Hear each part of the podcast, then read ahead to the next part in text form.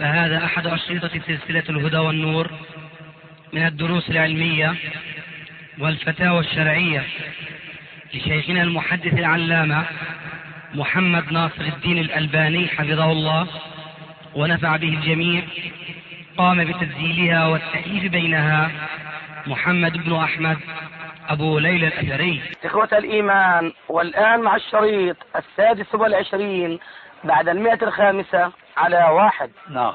في أمر نحب ان نتثبت منه بلغنا عن بعض إخواننا أنك ذكرت في أمر اللحية وجوب الأخذ منها. وجوب جزاك الله خير. وجوب الأخذ منها وذلك من أين لك هذا؟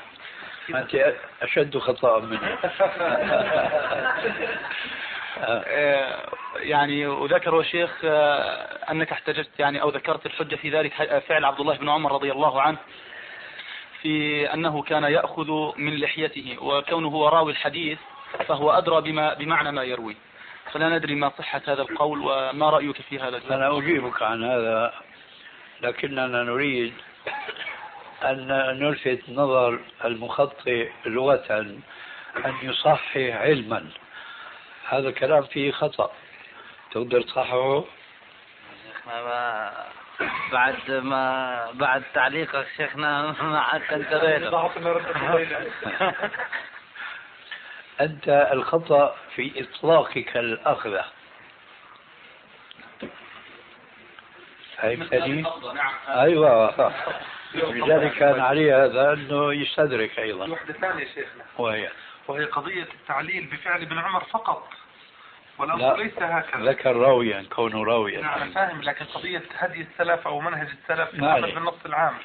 معلش. لا هذا شيء ثاني. هذا الذي بلغ يعني. نعم. هذا شيء ثاني. نحن نقول الحقيقة عندنا قاعدة مهمة جدا. وأرجو من إخواننا طلاب العلم أن يعوها وأن يفهموها جيدا. لأنه يترتب من ورائها المئات التفريعات الفقهية إن لم نقل ألوفها. وهي لا يجوز العمل بالنصوص العامة التي بطبيعة عمومها تتضمن جزئيات عديدة وقد ثبت أن جزءا من هذه الأجزاء لم يجري عمل السلف عليه حينئذ لا يجوز العمل بعموم هذا النص بخصوص هذه الجزئية. واضح هذا الكلام؟ لكن سيزداد وضوحا بضرب مثل أو أكثر من مثل. أولا قبل أن نأتي بمثل جديد مبتكر. نلفت النظر أن كل البدع الفاشية الآن بين المسلمين لا يعدم المبتدعون المبتدعون لها أو المحسنون لها. لا يعدمون أبدا أن يجدوا نصا في الكتاب أو في السنة نصا عاما يؤيد هذه الجزئية البدعية التي هم يقومون بها. خذوها مثلا. الأذان المحمدي يبدأ بالله أكبر الله أكبر وينتهي بلا إله إلا الله. كل المسلمين يعترفون بهذه الحقيقة. فلم يوجد وأرجو ألا يوجد أن أحدا مهما بلغ في الجهل وفي الضلال أن يقول بأن بلالا وعمر ابن أم مكتوم وأبا محذورة كانوا يقولون بعد لا إله إلا الله الصلاة على الرسول عليه السلام. ما وقع هذا؟ وأرجو أن لا يقع. مع ذلك يحتجون علينا نحن الدعاة إلى السنة وإلى اتباع السلف والأئمة بقوله تعالى يا أيها الذين آمنوا صلوا عليه وسلموا تسليما. بيقولوا هذا نص عام وصدقوا. نص عام لأنه ما قال صلوا في مكان كذا ولا قال لا تصلوا في مكان كذا وإنما صلوا مطلقا. ما هو ردنا على هؤلاء؟ القاعدة السابقة. الآن أضرب مثلا خياليا. لأن الخيال أحيانا بيوسع آفاق المفكر وإدراك الحقيقة التي هو يتحدث حولها. فنحن نتحدث الآن أن العموم في جزئية ما لم يجد العمل عليها لا يجوز العمل بها. لو أن رجلا نقول دخل المسجد في وقت الصلاة صلاة الظهر مثلا. ودخل معه ناس وكل منهم انتهى ناحية من المسجد يريد أن يصلي ركعتي السنة أو أربع ركعات السنة القبلية فقال أحدهم تعالوا يا جماعة نصلي جماعة. ورأسا نحتج بحديثين. يد الله على الجماعة وصلاة الجماعة تفضل صلاة الفذ بخمس أو بسبع وعشرين درجة. هل هذا الاستدلال صحيح؟ طبعا ستقولون جميعا حتى ولو كان فيكم لا سمح الله مبتدع. سيقول لا ما يجوز. ولماذا؟ ليس عندنا جواب إلا نفس الجواب عن الزيادة بعد الأذان وقبل الأذان وزيادة بعد الصلاة وما أمثلة بالعشرات والمئات بل بالألوف جوابنا هو أن هذا لو كان خيرا لسبقونا إليه. لو كان خيرا الجماعة في النوافل في السنن الرواتب وقد قال الرسول صلاة الجماعة إلى آخره هم أفهم منا أولا وأحرص منا على التقرب إلى الله ثانيا فإن لم يفعلوا فدليل أنهم لم يفهموا هذا الفهم الذي أنت تفهمه أظن القاعدة الآن وضحت. تطبيق المسألة على القاعدة. نعلم أن النبي صلى الله عليه وسلم قال في كثير من الأحاديث حفوا الشارب وأعفوا اللحى وخالفوا اليهود والنصارى كما في بعض الأحاديث. أعفوا اللحى نص مطلق. أعفوا اللحى نص مطلق. كما مثلنا آنفا بصلاة الجماعة ويد الله على الجماعة. وكما مثلنا قبل ذلك في آية صلوا عليه وسلموا تسليما. فلو أردنا أن نقف عند هذا النص العام أعفوا اللحى حينئذ ينبغي أن نقول مهما طالت لحية الرجل حتى لو وصلت إلى الأرض يجب تنفيذ هذا النص العام. طبعا هذه مبالغة لكن أي شيء نحن ما اعتدنا عليه لا تتصوروا أنه لا يمكن أن يوجد في الواقع لأن العلماء يقولون عدم العلم بالشيء لا يستلزم العلم بعدمه. ما سمعتم مثلا بأنه رجل طالت لحيته حتى مسح الأرض بها؟ ما سمعتم بهذا؟ وربما ما سمعتم بأن رجلا طالت لحيته حتى بلغت سرته. لكن هذا تحدث عنه الفقهاء. فقالوا بأن الرجل إذا كان عريانا وقام إلى الصلاة ولم يجد ما يستر به عورته فإذا كانت لحيته طويلة تستر عورته الكبرى الغليظة فيكفي. هذا قالوه لكن أنا لا أستطيع أن أقول إنه وقع. لأنهم أحيانا يغرقون في ضرب الأمثلة الخيالية عودونا على ذلك. ولهذا لابد من مثل هذا الخبر أن يذكر في التاريخ كحقيقة واقعة. لكني أقرب لكم إمكانية وقوع مثل هذا الشيء. بقصة ذكرتها قريبا في مناسبة ما. أنا قرأت في مجلة ورأيت فيها صورة ديك. على جدار ارتفاعه أربعة أمتار. وذيله قد مس الأرض. وذكرت أنا هذا المثال لبعض المجادلين من الشباب المسلم الذي تثقف ثقافة غربية مادية وتأثر بإنكار المعجزات الإسلامية النبوية. فهو مثلا لا يعقل أن الرسول عليه السلام في ليلة واحدة يجاوز طبقات السماء الأولى والثانية التي لا يعرفها العلم حتى اليوم ويرجع في نفس الليلة. مش معقول هذا الشيء. فأنا ناقشت هذا الشاب وجبت له أدلة واقعية.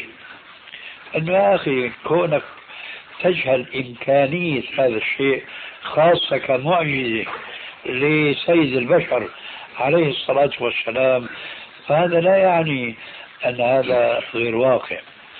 فعدم العلم بالشيء لا يستلزم العلم بعدمه. قلت له ما رأيك؟ هل تعقل أن يكون قلب إنسان على الجهة اليمنى؟ قال لا. قلت لكن هذا وقع. بدليل أن كثيرا من الأطباء الذين يشرحون الجثث قد وجدوا قلب أحد المرضى في العراق قديما هذا قبل شيء خمسين سنة في الجهة اليمنى. هل تعقل أن يكون للرجل قلبين يمين ويسار؟ قال لا أيضا وجد. قلت هل تعقل أنه ديك يكون حجمه هيك يعني شبر شبرين وذيله أربعة أمتار نازل على الأرض النار شفنا هذا صورته. فإذا من هذا القبيل يمكن أن يكون ربنا عز وجل الذي له خلق النظام حتى لا يقول الكفار هذه الطبيعة. فإن الله فعال لما يريد وكما قال في القرآن الكريم وربك يخلق ما يشاء ويختار ما كان لهم الخيرة سبحانه وتعالى عما يشركون. فإذا مهما طالت لحية الرجل إذا أردنا أن نعمل بعموم النص يجب أن ندعه كما هو. لكن ماذا كان موقف السلف؟ وهنا يظهر لكم أهمية منهجنا السلفي. حينما نقول لا يكفي الكتاب والسنة فلا بد من الرجوع إلى السلف الذي طبق هذه النصوص القولية من النبي صلى الله عليه وآله وسلم. أول ذلك ما بلغك من رواة حديث وعظه اللحى هو عبد الله بن عمر.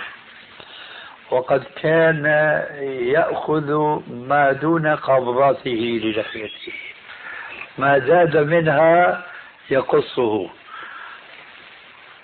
وليس هو انفرد بهذا بل صح ذلك عن أبي هريرة. وصح ذلك عن جمع من الصحابة دون أن يذكر عن أحد منهم مخالفة اطلاقا. ونحن نعهد من بعض الفقهاء كابن قدامة المقدسي وغيره من العلماء حينما يأتون بفعل عن صحابي. فيه بيان بيقول ولا نعلم له مخالفا فهو إجماع. فما بالك إذا كانت مسألة منقولة ليس عن صحابي واحد بل عن صحابة ولا يذكر عن أحد منهم خلافا. ثم شيء آخر مهم جدا في هذا الموضوع.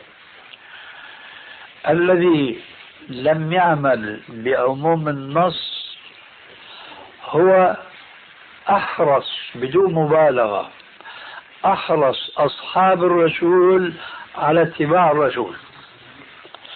هذا من حيث الواقع لا من حيث العلم هذا شيء ثاني. وهذه نقطة أبو فارس لازم تنتبه لا هذا من حيث الواقع. أيوة مو من الناحية العلمية. آه. أحرص الصحابة في اتباع الرسول عليه السلام في كل ما علم منه أنه فعله. من هو؟ عبد الله بن عمر بن الخطاب. فلو أنه وقد عاشر الرسول عليه الصلاة والسلام سنين طويلة لو أنه رآه يعفو عن لحيته مهما طالت أترونه يتبعه في مثل رأوا قميصه مفكك الأزرار ليش هيك؟ قال رأيت رسول الله هكذا رآه يأتي إلى شجرة فيبول عندها يقال له لماذا؟ قال رأيت رسول الله فعل ذلك هذا الصحابي الذي وصل اهتمامه إلى مثل هذه الأمثلة يرى الرسول عليه الصلاة والسلام نفترض أنه يرى الرسول عليه السلام قد أطلق لحيته وأعطاها بالمعنى المطلق الشامل. ويأتي هو بعد ذلك كلما طالت لحيته أخذ ما دون القبضة. هذا شبه مستحيل من هيك إنسان. أما لو كان كذاك الأعرابي أو كذاك النجدي هذا سألوا عما فرض الله عليه. قال له خمس صلوات في كل يوم وليلة والحديث معروف لدى الجميع. قال والله يا رسول الله لا أزيد عليهن ولا أنقص. قال أفلح الرجل إن صدق دخل الجنة إن صدق. هذا لو روى لنا حديث كهذا الحديث عن الرسول ثم خالفه فيمكن أن نقول هذا مو مثل ابن عمر. الحريص على اتباعه في أقل شيء فعله الرسول عليه السلام.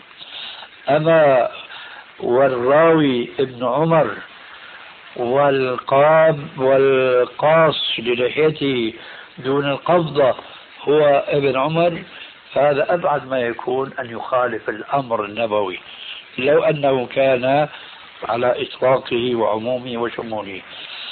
أضف إلى هذا رجلا من السلف الصالح من أئمة المسلمين الأربعة. وقد امتاز على الأئمة الأربعة والأربعين والأربعمية بشدة اتباعه للسنة. من هو؟ لعلكم عرفتموه. أحمد بن حنبل. الثابت في المحنة في الفتنة. فتنة القول بأن القرآن مخلوق. هذا أيضا يقول بالأخذ ما دون القبضة. إذا رأينا أول إمام في السنة حريصا على تمسك سنة وآخر إمام حريص على التمسك بالسنة كلاهما يلتقيان في عدم العمل بهذا النص المطلق حينئذ قلنا ما سمعت أنه لا ينبغي للمسلم أن يطيل لحيته أكثر من القبضة. وقلت أنا من عندي أن إطالتها أكثر من القبضة هو داخل في معنى الإسبال. الإسبال المذموم. وبخاصة أن نرى هذه الظاهرة انتشرت في البلاد السعودية فصار مضرب مثل. كل ما واحد أراد أن يظهر بالتمسك بالسنة شو هو الشعار؟ إطالة اللحية. لذلك نحن حينما ندعي أننا سلفيون فيجب أن نكون سلفيين علما وعملا.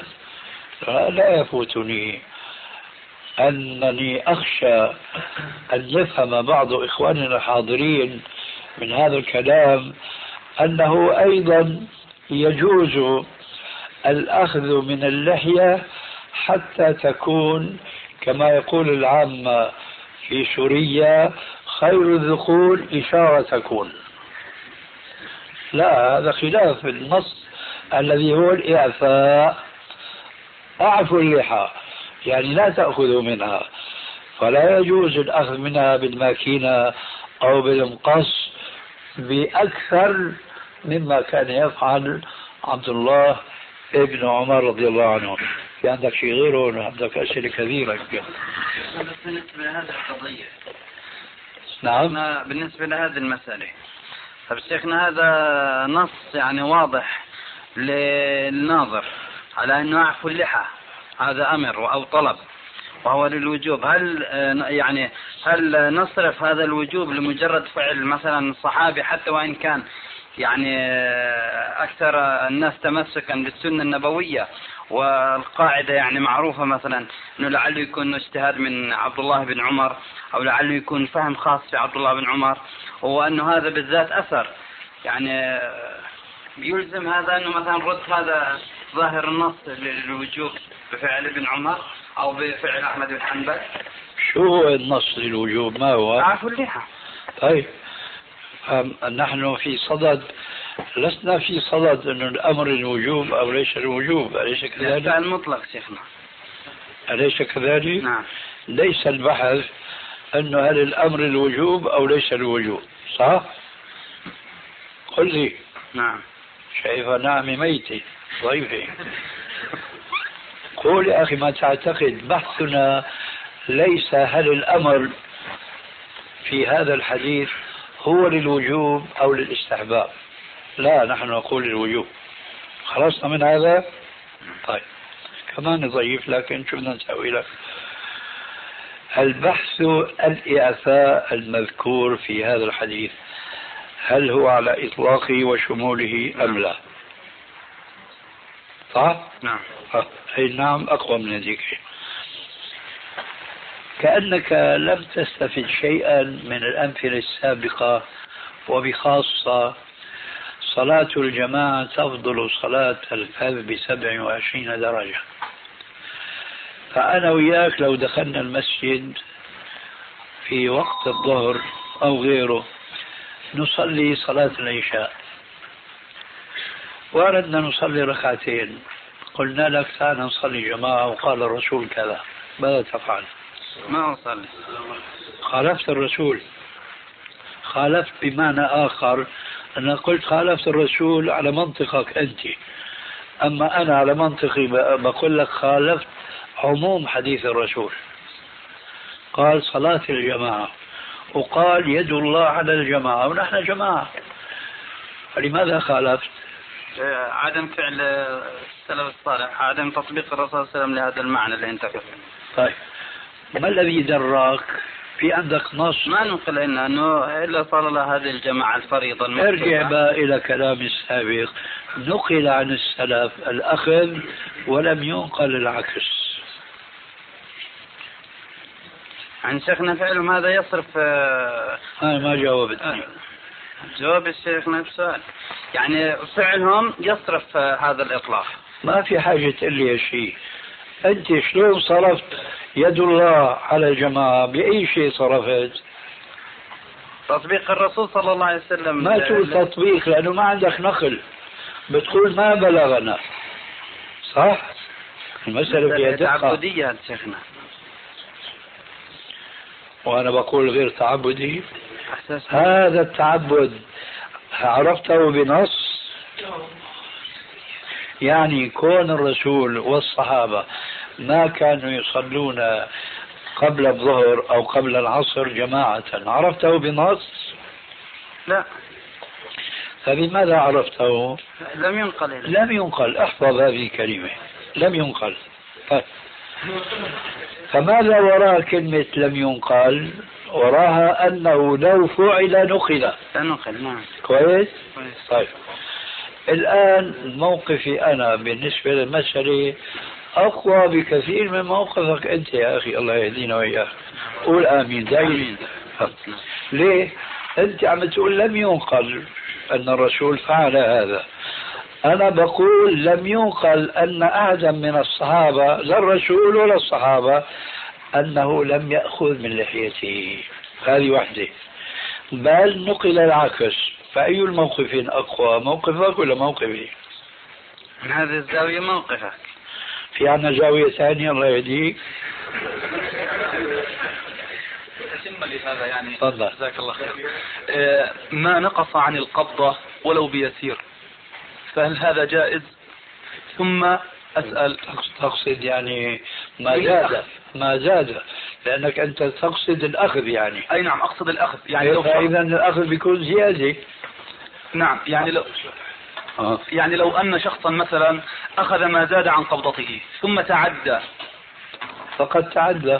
فقد تعدى. نعم آه، ليش قلنا لك هذيك الساعة ما يفهم من هذا البحث؟ نعم. إنه بقى نحن على كيفنا نأخذ ومنهندس ومنزين لا. نعم. نحن وقافون عند حدود الله وبس آه، شيخنا. لا. الله يجزيك خير هل هذا الأمر على الوجوب أم على الجواز؟ أي أمر. الأخذ. الأخذ على الوجوب. جزاك الله. نعم. حدود اللحية كل ما نبت على اللحيين واللحيين العظم اللي على الطرفين وما نبت على الوجنتين فهذا كله لحية. وما هو على العنق تحت اللحية تحت اللحيين فهو ليس من اللحية.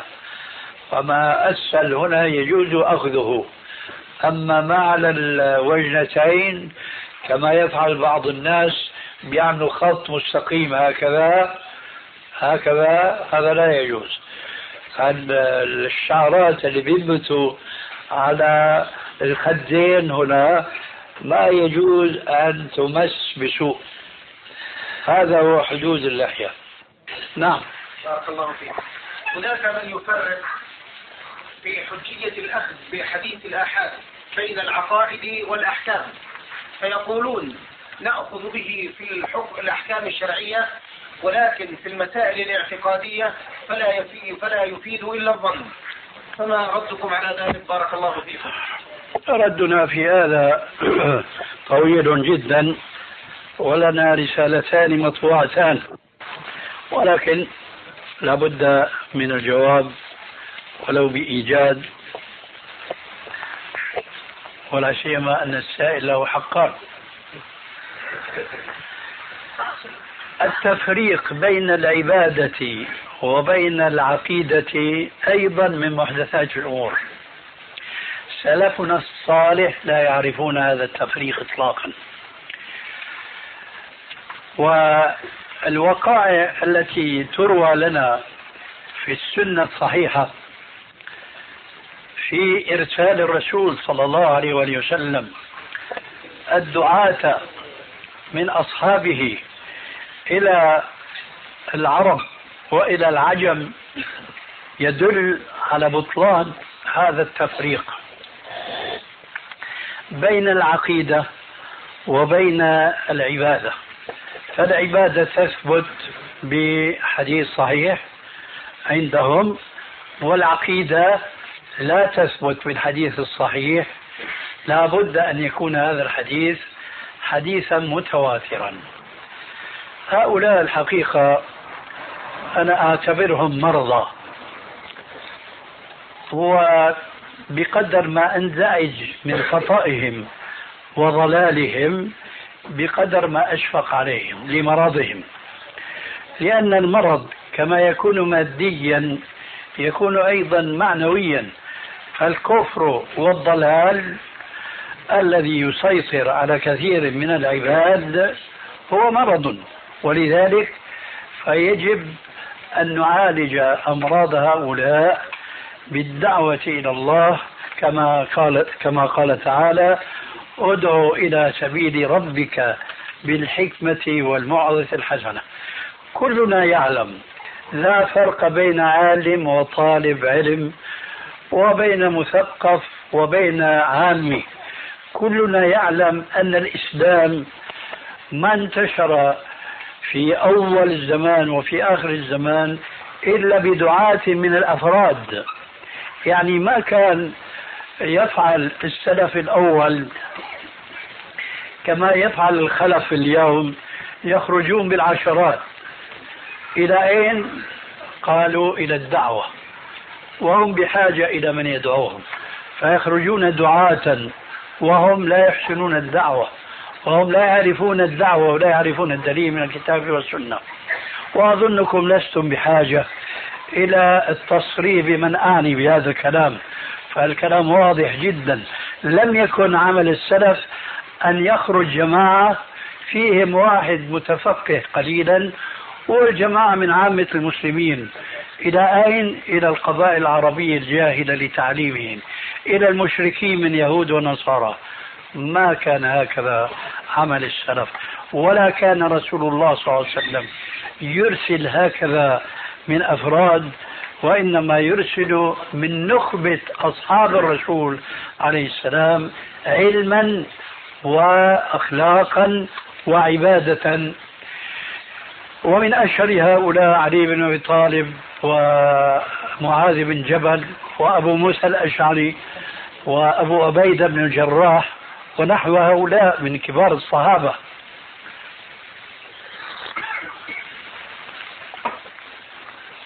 فمعاذ بن جبل ذهب يدعو إلى اليمن. ومعاذ بن جبل ذهب يدعو إلى اليمن. إلى ماذا دعا؟ دعا إلى العبادة وترك الدعوة إلى العقيدة. هذا مش معقول.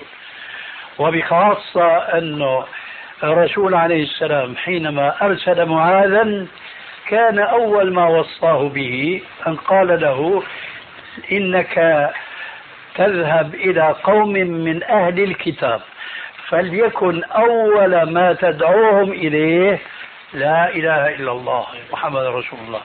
فإنهم استجابوا لك فمرهم بالصلاة. إلى آخر الحديث.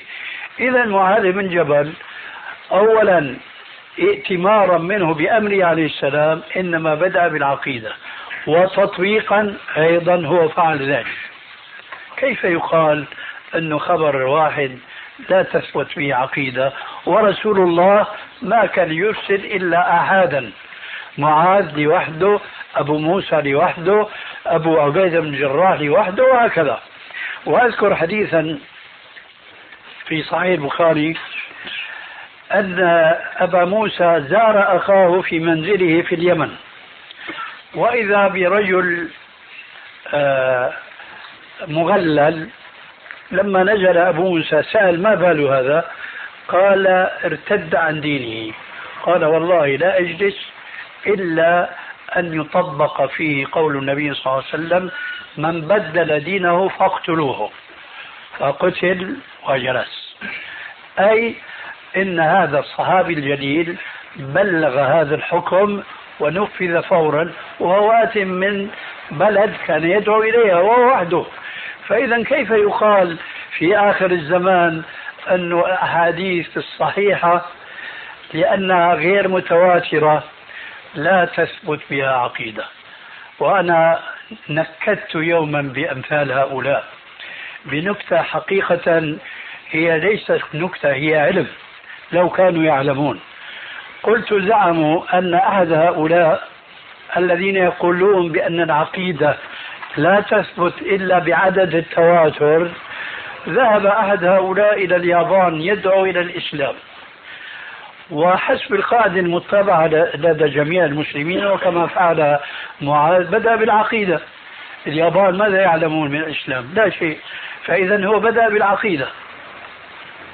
لكن من العقيدة عندهم مع الأسف الشديد أن لا يؤخذ بحديث الآحاد في العقيدة.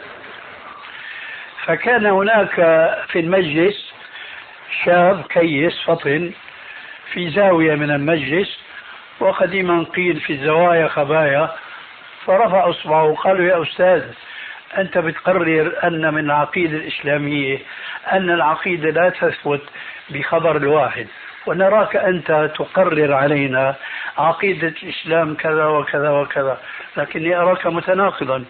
حسب دعوتك هذه يجب أن تعود إلى بلدك وتأتي بجماعة التواتر كلهم ويشهدون معك أن هذا هو الإسلام حتى نقبله منك لأنك تقول أن العقيدة لا تثبت بخبر الواحد وأنت واحد. وأنت واحد. الحقيقة هم يخربون بيوتهم بأيديهم.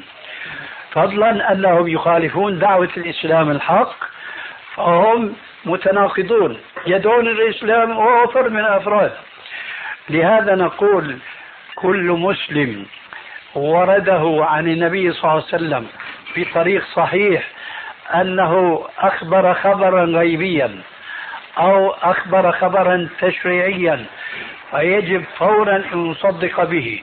إن كان عقيدة تبناه وإن كان حكما آه، تبناه عملا وفعلا. وهكذا لا نفرق بين حديث الرسول عليه السلام ما كان منه عقيدة وما كان منه حكما. كله من رسول الله صلى الله عليه وسلم. وعلى هذا جرى السلف الصالح. وأختم الكلمة هذه جوابا بما سبق أن قلته. وهذا ليرسخ في أذهانكم قول العلماء وكل خير في اتباع من سلف وكل شر في ابتداع من خلف. والسلام عليكم ورحمة الله وبركاته.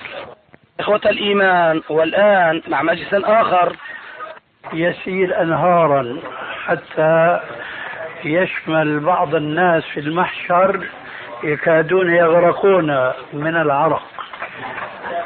وذلك هو اليوم الذي ينجو فيه أفراد معينون ذكرهم الرسول عليه السلام في حديثه الصحيح المشهور سبعة يظلهم الله تحت ظله يوم لا ظل إلا ظله إمام عادل وشاب نشأ في طاعة الله ورجل قلبه معلق بالمساجد ورجلان تحابا في الله اجتمع عليه وتفرقا عليه. ورجل دعته امرأة ذات منصب وجمال فقال إني أخاف الله. ورجل لا تعلم يمينه يساره ما أنفقت يمينه. في هذا اليوم يشتد العرق بالناس كثيرا وكثيرا جدا. حتى يؤلفوا من مجموعهم وفدا ليتوسلوا ببعض الأنبياء والرسل هناك ليعجل لهم ربنا عز وجل الحساب. فيأتون إلى آدم والحديث معروف في الصحيحين حتى يأتون إلى النبي صلى الله عليه وسلم فيقول أنا لها أنا لها. فيعجل ربنا عز وجل بالحساب ليس تخلصا من النار وإنما من العرق الذي يكاد يلجم بعض أهل المحشر لكنهم بحكمة الله وبعدله يختلفون مع أنهم قائمون ومجتمعون في أرض واحدة ينفذهم البصر أرض مستوية. مع ذلك فالعرق يختلف اختلاف عبادة الناس ومنهم من يصل العرق إلى آه، عقبيه ومنهم إلى ركبتيه ومنهم إلى فخذيه ومنهم منهم من يكاد يلجمه العرق. كل ذلك اولا لدنو الشمس. الآن تسمعون من علم الفلك عجائب من بعد المسافه بيننا. وبين الشمس وقوة النار المودعة بقدرة الله في هذه الشمس. مع ذلك مع هذه المسافات البعيدة نحن نضيق ذرعا حتى في الليل البارد من قليل من العرق. فماذا تتصورون؟ يوم تدنو الشمس من عروق من رؤوس الناس وهم في المحشر يوم القيامة. فلا عجب أبدا أن يعيش الناس في سيل من العرق ولكن بعدل الله لا يستوون في غرقهم في العرق فهم حسب أعمالهم كما ذكرت لهم ذلك. فمن الحكمة أنكم إذا ضقتم ذرعا بشيء من الحرارة أو بشيء من العرق يتصبب من بعض الأبدان الحاضرة الآن أن تتذكروا ذلك اليوم لأنه إذا تذكرتم المصيبة الكبرى هانت عليكم المصيبة الصغرى. وهذه ذكرى وذكرى تنفع المؤمنين إن شاء الله تبارك وتعالى. بعد هذا أقول إتماما للجواب عن ذاك السؤال ومعذرة فإني أرى وقد التأم الجمع وكثر وبورك فيه. أن أعود إلى ما كنت أردت البحث فيه.